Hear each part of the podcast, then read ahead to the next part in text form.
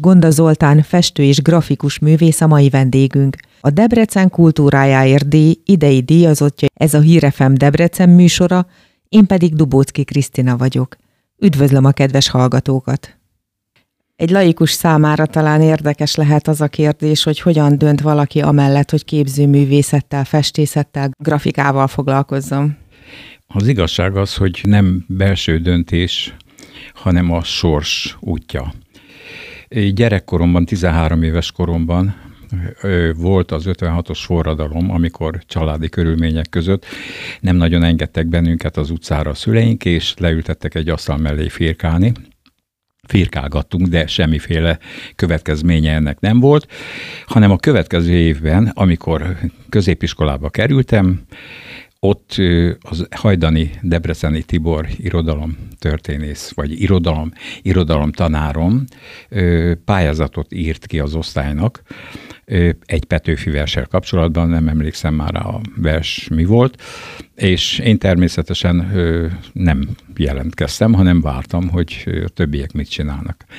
El is következett az időszak, amikor bemutatták a, fot- a festményeket, rajzokat és különböző alkotásokat, és akkor a legjobbnak ítélt, a tanárom által a legjobbnak ítélt alkotásra én szépen sunyiban megjegyeztem, hogy hát ettől én jobbat csinálok, amit természetesen meghallott, és nagyon felháborodva mondta, Gonda fiam, két hét múlva jelentkezel nálam egy Petőfi illusztrációval. Hát eltelt a két hét, nem emlékszem már, hogy a négy ökrös szekér, vagy melyiket ö, rajzoltam meg, mert ugye az volt a leghézen fekvő, ahol van egy szekér, négy ökör és ülnek rajta, tehát ezt én magam összefabrikáltam. Elvittem, megnézte, letette az asztalra, nem mondott semmit, hanem szünedve elvitte, és ö, körülbelül egy óra, másfél óra múlva művészettörténet tanára, a dr. Tóth Ervin, aki Debrecenben ismert személyiség, a holló monográfiákat készítette, rengeteg holló tanulmányt írt, tehát a Holló László művészetében otthon volt. Jött be a folyosón hozzám, és mondta, Gonda, gyere. Gonda odament, és azt kérdezte tőlem, hogy ezt én rajzoltam, mondom, igen. Azt mondja, akkor légy szíves, és menjél föl a Ma Piac utca, akkor a Vörös Hadsereg útja 50, nem tudom hány szám alá a felső emeletre, ott működik a képzőművészeti szabadiskola, ez 1958-59-ben volt, és jelentkezzél, hogy dr. Tóth Ervin küldött.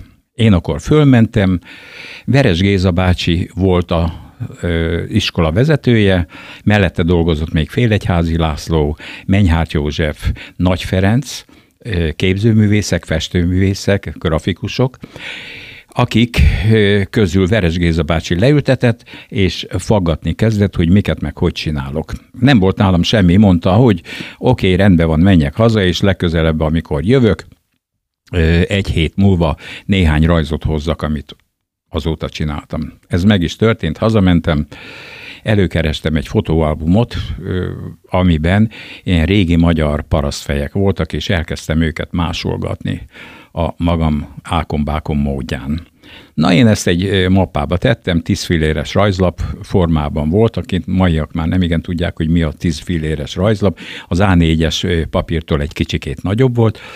Erre rajzolt fejeket vittem, és Veres Géza bácsi leültetett, belelapozott és kérdezte, ezt egyedül rajzolta? Hát mondom, senki nem segített, persze, hogy egyedül. És magadtól?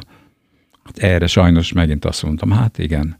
Nem mondott semmit, hanem kiment a helyiségben lévő kis könyvtár helyiségbe. A terem másik végében volt egy elkerített rész, ahol művészeti könyvek voltak, fotóalbumok, stb. stb.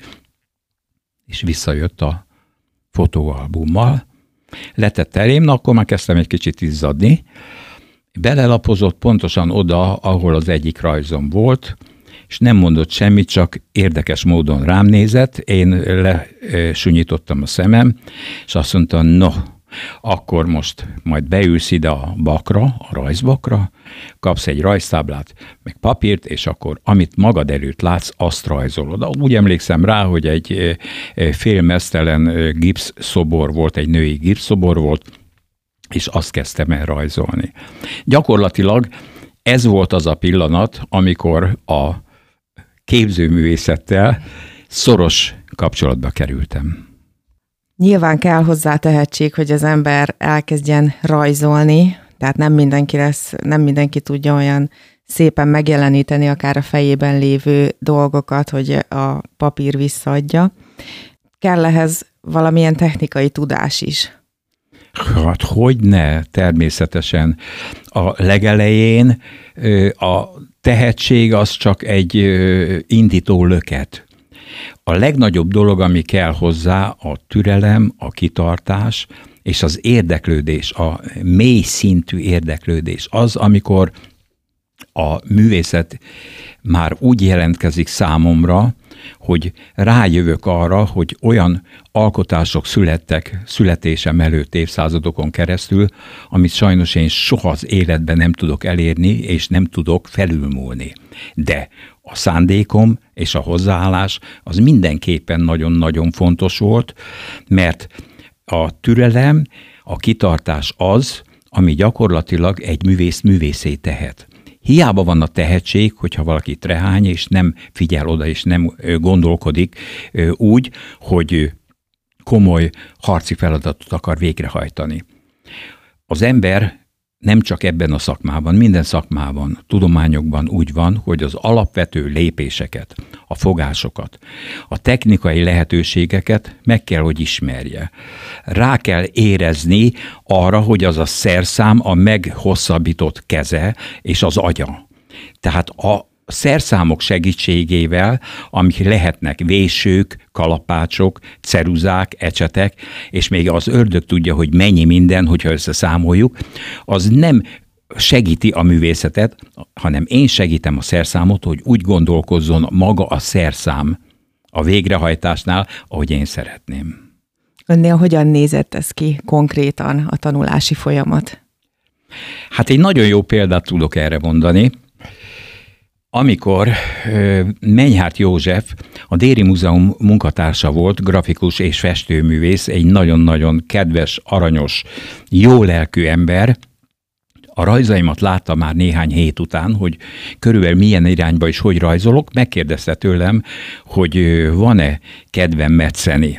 Hát én a meccésről annyit tudtam, hogy ősszel meg kell a almafát, a cseresznyefát, baraszkfát metszeni, és persze hát tudtam, hogy létezik ilyen, hogy rézmetszet, fametszet, linómetszet, Mondtam, természetesen nagyon érdekelne, de fogalmam sincs, hogy hogy kell hozzáállni, semmiféle szerszámom, lehető ö, anyagom nincsen. Menyhát József visszakérdezett, van-e nektek otthon rossz esernyőtök? Mondtam, van van-e nektek otthon ilyen hulladék PVC darabotok? Mondom, van.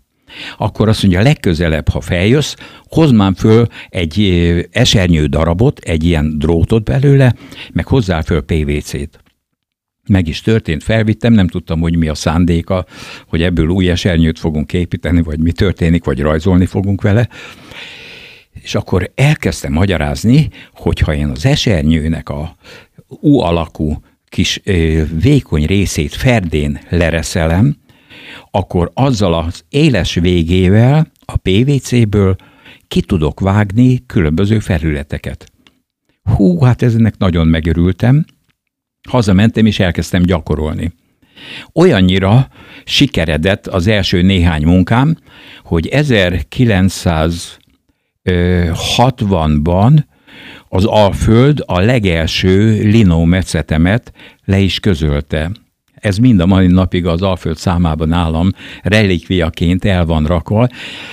Igaz, hogy nagyon kemény, szíjas, göcsörtös, nehezen, nehezen értelmezhető grafikai megoldás volt, inkább a nagy felületek miatt a festészethez állt közelebb, de már mutatta azt a lehetőséget, hogy a grafika területén is valamit fogok tudni tenni. Hogyan lát hozzá egy alkotáshoz, egy műhöz? Hogyan néz ki maga a folyamat? Ez attól függ, hogy milyenre gondolunk. Grafik... Mondjuk, mondjuk vegyük akkor a grafikát, és akkor utána pedig egy festményt. Hát a grafikában egy nagyon-nagyon szép és csodálatosan jó műfaj maga a tollrajzolás, a ceruzarajzolás, a pasztelrajzolás, a szénrajzolás, tehát az, amikor az anyag közvetlenül rákerül a papírra, és abból alakítunk ki valami formát. Először is kell valami érzés és gondolat az üres papírnál, mert azt tudjuk, hogy amikor az üres felületet nézzük, pánikot kap minden művész, mert addig, amíg nincs rajta akár egyetlen egy pont, amiből ki tudna indulni, addig nagyon-nagyon nehéz helyzetben van. A másik dolog meg, amikor már megvan az a gondolat, hogy mit szeretne, érezni kell azt, hogy ez egy figurális lesz, a kompozíciót hogy gondolom el, tehát agyban egy csomó mindent csinálok, és utána elkezdem lassan, vázlatszerűen felépíteni. Ez egy ceruza vagy egy pasztelrajznál van. Egy metszetnél Először is elő kell készíteni az alapanyagot, amit simára csiszolunk, hogy nyomásnál szép felületeket adjon. Utána manapság már csodálatosan jó szerszámokat lehet kapni, amivel a fölvitt rajzot ki lehet metszeni. Lehet, van egy olyan dolog is, hogy felrajzolom, és akkor ami fekete rajz rajta, azt meghagyom, a körülötte révő üres részeket kimetszem. Vagy van egy olyan, hogy teljesen feketére lehengerlem az egészet, és agyból egyből rajzolok a vésővel. Én mind a két variációt szeretem, és szerettem is használni, de egy dolog van, hogy a metszetnél nem sok javítási lehetőség van. Tehát ott nagyon-nagyon konkrétan kell felépíteni a gondolatot és a kompozíciót, mert hogyha egy nagy erős metszést csinálok, ami keresztbe vágja akár az egész alkotásnak a lényegét, akkor azt el lehet hajtani. Tehát nagyon-nagyon precíz gondolkodásra, kitartásra, türelemre és szakmai hozzáértésre is szükség van. Ezek alapján úgy gondolom, hogy talán még egy festménynél több lehetősége van a művésznek a korrigálásra. A festmény az egy teljesen más kategória. Ott már több szinten, több rétegben gondolkodik az ember. Hát különösen én nagyon-nagyon szeretek gyorsan dolgozni, a gyors dolgozás alatt értem azt, hogy tudom én, egy 100 100 méter, egy méterszer méteres képet egy-két nap alatt igyekszem létrehozni. De a hirtelen ö, alkotásnak van olyan ö, következménye is, hogy alszik rá az ember, és amikor már idegen szemmel tud a felületre nézni, azt előveszi másnap, két hét múlva, egy év múlva, vagy akár öt év múlva is, azonnal rájön arra, hogy mik azok a részek, amiken javítani kell, módosítani, mert a friss aggyal, amikor nekiállunk csinálni, ott van bennünk az érzés, a gondolat, a hangulat, az érzelem, amit fel tudunk vinni egy pillanat alatt, viszont a nagy lelkesedés miatt van úgy, hogy mellé nyúl az ember, és akkor úgy érzem, hogy ez a fény, ez nagyon szépen fog rajta érvényesülni, holott lehet, hogy elnyomja az egész felületet. A festészetet én a magam részéről mondom, én több szinten, több rétegben készítem, és nagyon kevés olyan képen van, ami egy ülés alkalmával elkészült. Mindegyiken tovább szoktam lépni, és tovább gondolkozom rajta. Az akvarelleket vagy az olajfestményeket szereti jobban, ha már ilyen részletesen nézzük? Életemben a... készítettem két-három akvarelt, portrékat festettem. A megjelent könyvemben van is egy portré, egy nagyon-nagyon szép öregembernek a portréja akvarellel, de rájöttem, hogy ez egy annyira kötött és nehéz műfaj az én számomra, aki szeretek száguldani, szeretek változtatni, és szeretem, hogyha engedelmeskedik az anyag az én kezemnek és az én gondolataimnak. Az akvarelnél pedig ez nem következik be, mert ott a víz nagyon erősen beleszól. Tehát két alkotója van egy akvarelnek, maga a művész és maga a víz. De hát ehhez külön hozzáállás kell, külön érzék. El kell ismerjem, csodálatosan szép akvarelek vannak. Álomszépek, amit az életben soha nem tudnék megcsinálni, de ezeket a hatásokat én olajjal vagy olajképpel másképp fogalmazom meg, és másképp oldom meg, tehát ez az én világom inkább, ami egy kicsit távol áll tőlem az akvarelben. A képzőművészetben, a festészetben kevésbé jártas ember pont fordítva gondolná, én például, hogy egy akvarelt sokkal könnyebb létrehozni, mint egy komoly olajfestményt, mert ugye az napokig tarthat. Egy jó alkotást, legyen az bármilyen anyag, nehéz létrehozni. A nehéz alatt értsük azt, hogy nem fizikai nehézségről, hanem érzelmi és szakmai nehézségről van szó. Az akvarelnél is, ahogy említettem, ugyanezek a nehézségek megvannak, annyi különbséggel, hogy ott jó szem kell ahhoz, hogy rájöjjenek, hogy a víz milyen hatásokat ér el. Ott nem a festő az, aki eldönti, hanem sokszor a víz is nagyon belesegít, viszont ahhoz meg csodálatosan jó érzék és szem kell, hogy ki tudja választani, mi az, amit én csinálok, és mi az, amit ott hagyok úgy, ahogy a víz tette. A festék, az olajfestéknél, akrilnál, temperánál ilyen nincs. Ott eleve a festékkel kell létrehozni azokat a hangulatokat, érzelmeket. Mit gondol az amatőr festőkről, festészetről, meg úgy általában a képzőművészetekről? Hallottam olyat, egy grafikus művésznő megnyilvánulását, hogy ma már újat nehezen lehet létrehozni, mert szinte már mindent megfestettek, lerajzoltak, megcsináltak. Ő azt mondta, hogy a szemléletmód, a látásmód az, ami más lehet. Nem tudom, ki volt a grafikus művésznő, de száz százalékig egyetértek vele, és igaza van erőteljes színvilágot használ, elmosódott képi világ, absztrakt formák, ahogy én legalábbis meg tudom fogalmazni a műveire nézve a, azt, amit én látok, az én benyomásaimat. Mi jellemzi, mit tudna erről elmondani? Be lehet egyáltalán sorolni manapság ezeket a műveket valamilyen stílus irányzatba? Nehéz a kérdés, mert manapság korralátlan a stílusok lehetősége. Visszamegyek egy kicsit a kér, az előző kérdés lényegére, hogy mi az, ami új tudott születni ebben a világban, és mi az, ami régen. Egy dolgot jegyezünk meg. Az ősembertől, mióta az agyát használja, a mai napig az emberi érzések, az emberi gondolatok ugyanazok. Ugyanúgy kell szeretni, gyűlölni, imádni, ugyanúgy kell táplálkozni, ugyanúgy kell harcolni az életért, egymásért, a hazáért, ugyanazok, ugyanazok az emberi érzelmek és motivációk léteznek. Az ősember a maga módján megcsinálta a vadász jeleneteket. A klasszikusok, a rómaiak szinte már realisztikus módon ábrázolták a saját életüket, a saját kultúrájukat. Majd ahogy jöttünk évszázadokon keresztül följebb, följebb, följebb a gótikától a reneszánszig, ami gyakorlatilag az én véleményem szerint a művészet történet csúcsa, és nagyon nehéz lenne ezt felülmúlni, de nem is kívánjuk felülmúlni, mert hogyha arra gondolok, hogy Michelangelo megteremtette a maga életművét, megcsinálta a Sixtus kápolnát, ellenkező példaként hadd hozzam föl Pablo Picasso-t, aki megfestette a Guernicát, olyan életművet hozott létre, ami a maga világában, a maga évszázadában és a maga művészi teljesítményében ugyanazt a szintet jelenti. Csak egy spirállal, egy lépcsőfokkal följebb.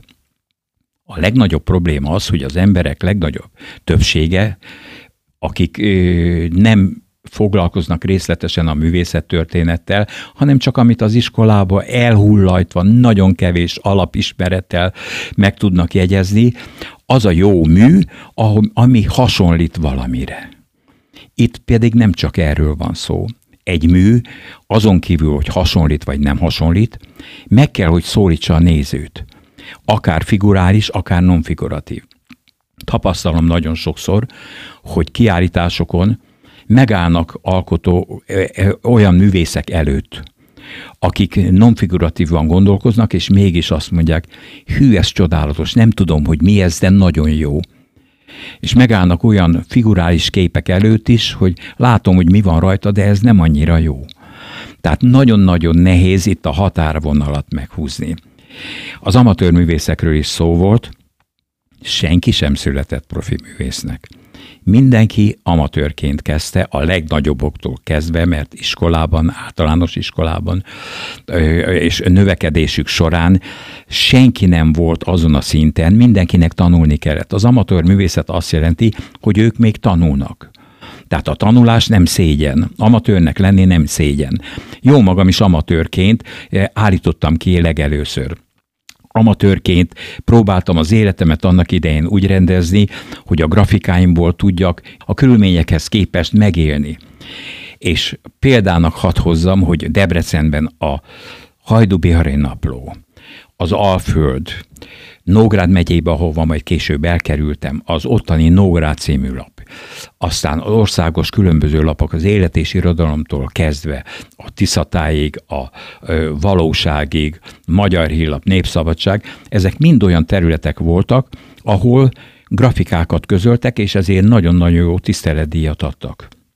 Tehát nagyon fontos része a művészetnek az is, hogy úgy is dolgozzunk, hogy az elfogadható legyen hivatalosan is, és magán, magánvásárlók számára is.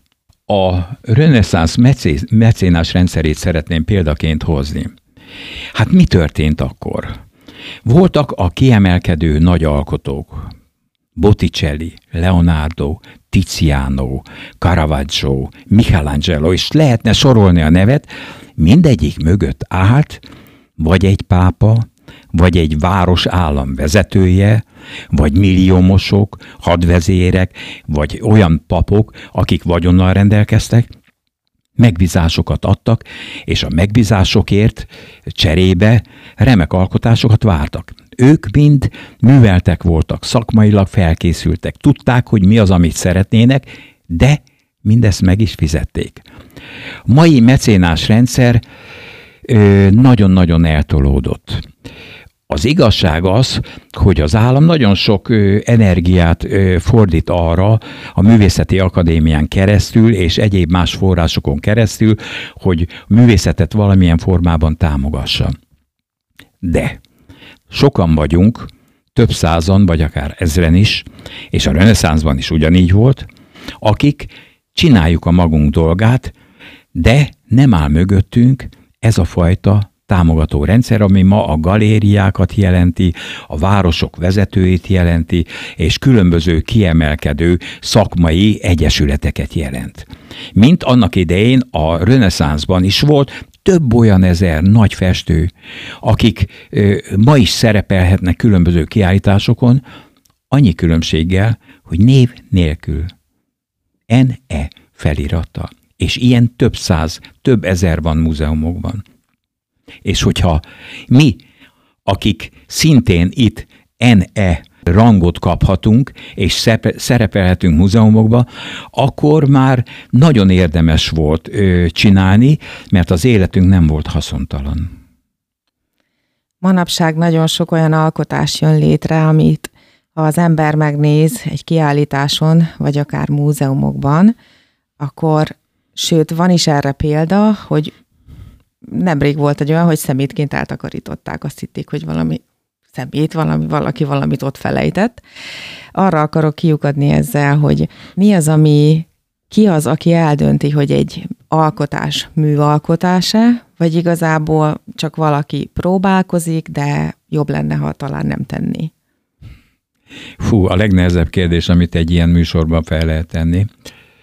Ö, Hivatásos képzőművészek általában olyan helyen szeretnek szerepelni, vagy olyan helyen szerepelnek, ahol magas szintű szakmai zsűri dönti el, hogy mi az, ami kiállítható, és mi az, ami nem. Itt viszont rengeteg szubjektív erő az, ami ezt befolyásolhatja. Nagyon olyan világban élünk, ami rendkívül szétszórt ezen a területen. Nehéz megfogalmazni, hogy mi az, ami jó, mi az, ami elfogadható. Alapvetően az, hogy kiállításra kerüljön egy munka, kell, hogy szakmailag megfeleljen kompozícióban, színben, elképzelésben, és nem utolsó sorban gondolatiságban, és ne legyenek rajta olyan bakik, ami kezdőkorunkban nekünk gyakran előfordul, tehát mondhatom azt, hogy az amatőröknél. előfordul. Mert még nem kiteljesedett az a tudás, amivel saját maguk is tudják megítélni. Aztán, hogy mi kerül kiállításra, három, illetve három vagy öt tagos zsűrik szoktak lenni páratlan számmal, hogy a döntés megszülessen. Nagyon szubjektív is lehet.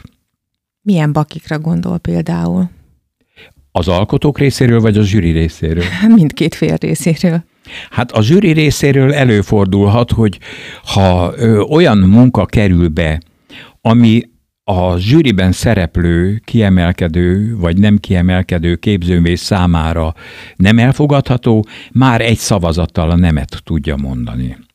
Az alkotó számára pedig saját maga képességeivel tisztába kell, hogy legyen. Saját magát el kell tudni e, ítélni pozitív vagy negatív formában. Tehát olyan munkával, sajnos sokszor előfordult fiatal koromban velem is, hogy olyan munkákat küldtem be, amit a mai eszemmel, tehát mintha zsűri lennék, a saját képeimre azt mondtam volna, hogy hát nem csodálom, hogy ez nem került be. És mindenki nem kerülhet be. Rengeteg hivatásos képzőművész van már. Hát a MAUE tagjai között nem tudom hány száz vagy hány ezer alkotó van, és természetesen mindenki nem, csut, nem juthat fel a csúcsra. De mindenkinek ez a szándéka, és ezt csinálja. Igen, és ez dicséretes is. Önnek van kedvenc alkotása, vagy esetleg több kedvenc alkotása? Ezt most saját területen, vagy a világ szempontjából nézzük? Is is. Tehát én sajátra gondoltam elsősorban, de Gondoltam. hogyha van olyan, ami különösen kedves a szívének, akkor örömmel veszem, ha sok, megosztja velünk. Sok ilyen, sok ilyen van, amikor megállok egy kép előtt, és azt mondom, hogy miért festek, és én miért csinálom egyáltalán, mikor ezt már így megtették, és megfestették, megcsinálták. Legyen az a modern művészettől kezdve a klasszikusokig végig. Hát, hogyha az ember bemegy a Sixtus kápolnában, felnéz a mennyezetre, ott érzi azt, és nincs olyan művész manapság, aki ne érezné azt, hogy Atya Úristen, hát én mit csinálok, mit teszek. Tehát nagyon-nagyon eh, eh, sok olyan alkotás született. Mantenyának a fekvő, rövidülő Krisztusa például, hogy mi, hogy van az megfestve. caravaggio a fényei, a színei, eh, hogy vannak megcsinálva. Ez, ez mind, mind, mind olyan érzés, ami az embert kizökkenteni. De nem ez következik be, hanem amikor ezeket megnéztük, elraktároztuk a lelkünkben, és hazamegyünk, és megállunk a műteremben a festőállvány előtt, akkor bennünk is van az az érzés, hogy Istenem, bárcsak egy jó képet tudnék én is festeni. Tehát a legfontosabb ez a belső tűz, ez a belső inspiráció, az alkotásvágy, hogy az ember valamit ki akarjon fejezni. Igen, nekem minden nap alkotás napja. És meg szokták kérdezni, hogy melyik munkámat szeretem a legjobban. Uh-huh. Azt, ami éppen dolgozom. Akkor további aktív éveket kívánok, sok sikert a kiállításhoz is. Köszönöm szépen a beszélgetést. Én is köszönöm szépen.